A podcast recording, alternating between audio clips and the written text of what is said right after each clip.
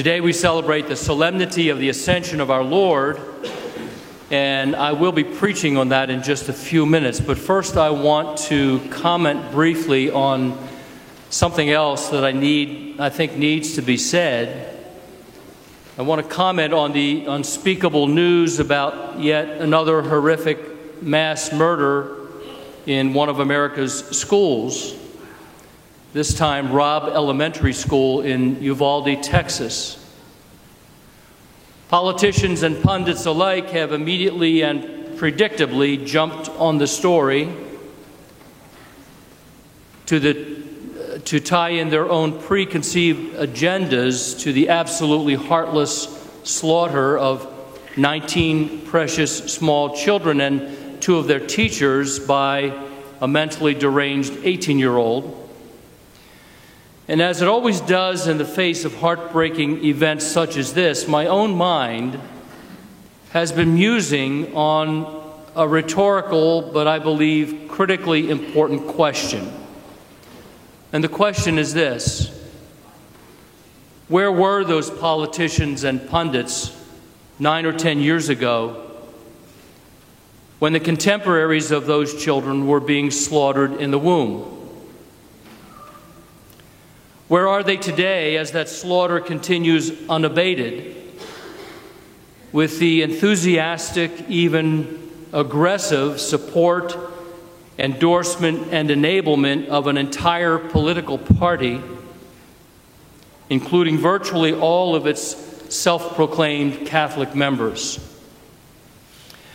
Because unless you have zero understanding about the causal relationships of things and about the unforeseen but inevitable consequences of the unleashing of an absolute evil upon our culture, then you must consider the correlation between the murder of 65 million unborn children and the ongoing murder of an ever increasing number of born children. There is both a spiritual dynamic and a natural one that is at work here because the culture of death is real. As the prophet Hosea wrote, they who sow to the wind shall reap the whirlwind. They who sow to the wind shall reap the whirlwind. Brothers and sisters, our nation is reaping the whirlwind sown to the wind of the culture of death. And even on a very natural level, violence begets violence.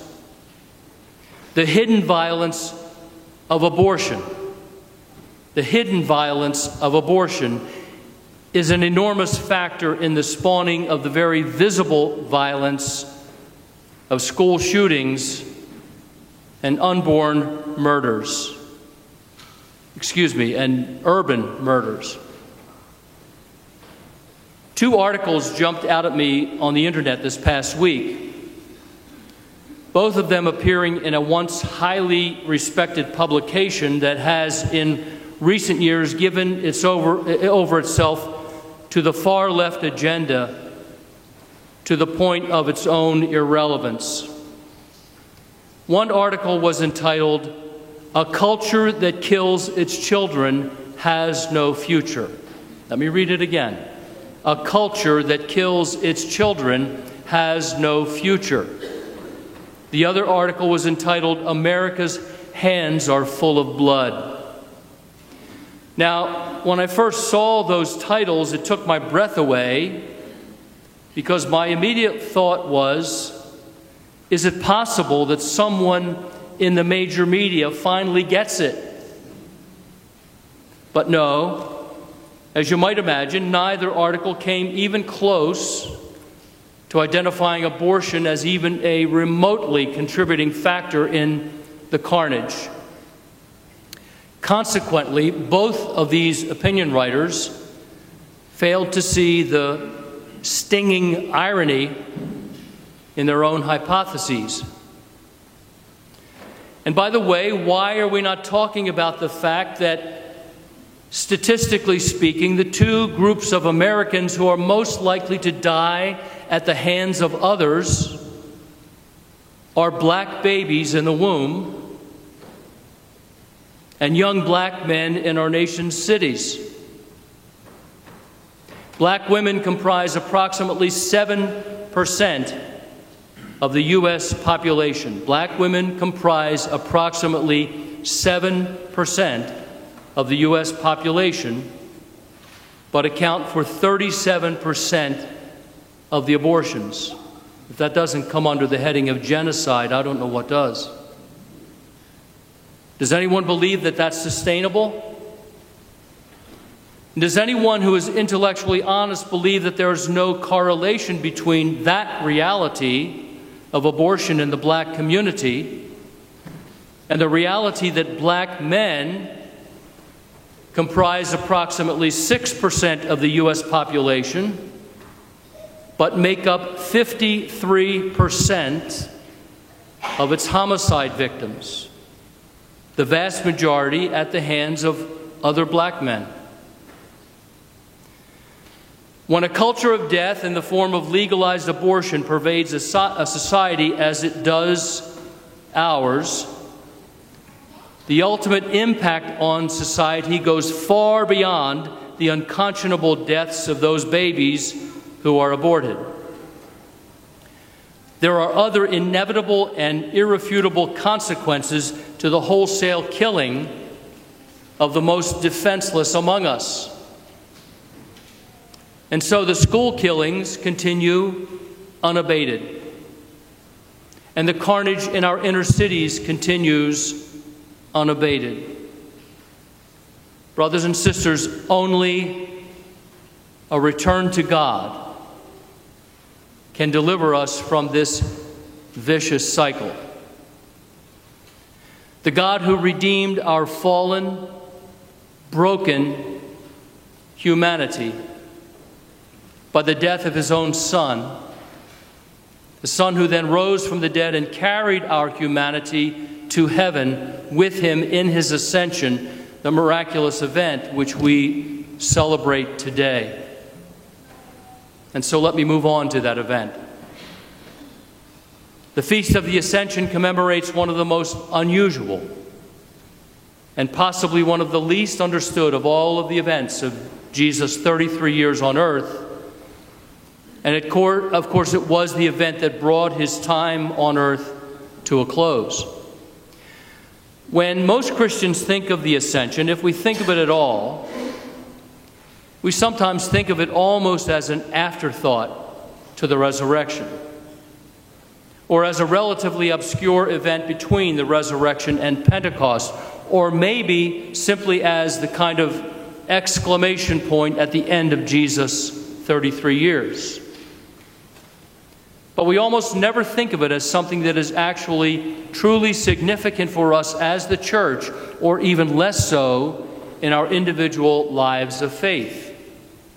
But we should, because it is.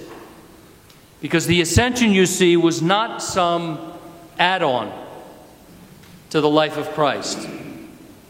It was, in every sense of the word, a crucially pivotal event in redemption history. That is, the history of God's relationship with mankind. And like all pivotal events in the life of Jesus, it was all part and parcel of God's plan. When I say it was a pivotal event, I mean that the ascension set in motion a number of things that were all part of the Father's plan. Things that could not happen without Christ's ascension. We know that the Father's plan called for Jesus to be born in Bethlehem of the Blessed Virgin Mary, to walk upon the earth as the God man and Messiah of Israel for 33 years. We know that the last of those 33 years represented what we refer to as Jesus' public ministry. The highlights of that ministry included his baptism by John in the Jordan River his temptation by Satan in the wilderness, his selection and calling of the 12 apostles, his transfiguration on the Mount, his teaching and preaching, his miracles, signs, and wonders, his institution of the Holy Eucharist at the Last Supper, his betrayal by Judas, and his agony in the Garden of, the, of Gethsemane, followed by all that was part of his crucifixion, death, and resurrection. All, in other words, that you and I have solemnly observed over these past seven weeks. The resurrection was then followed by a period of 40 days, during which Jesus appeared to and interacted with his disciples a number of times and was seen by more than 500 eyewitnesses, as the scriptures indicate. At the end of those 40 days, Jesus issued the Great Commission to the apostles, and then he bodily ascended up into the clouds and out of their sight.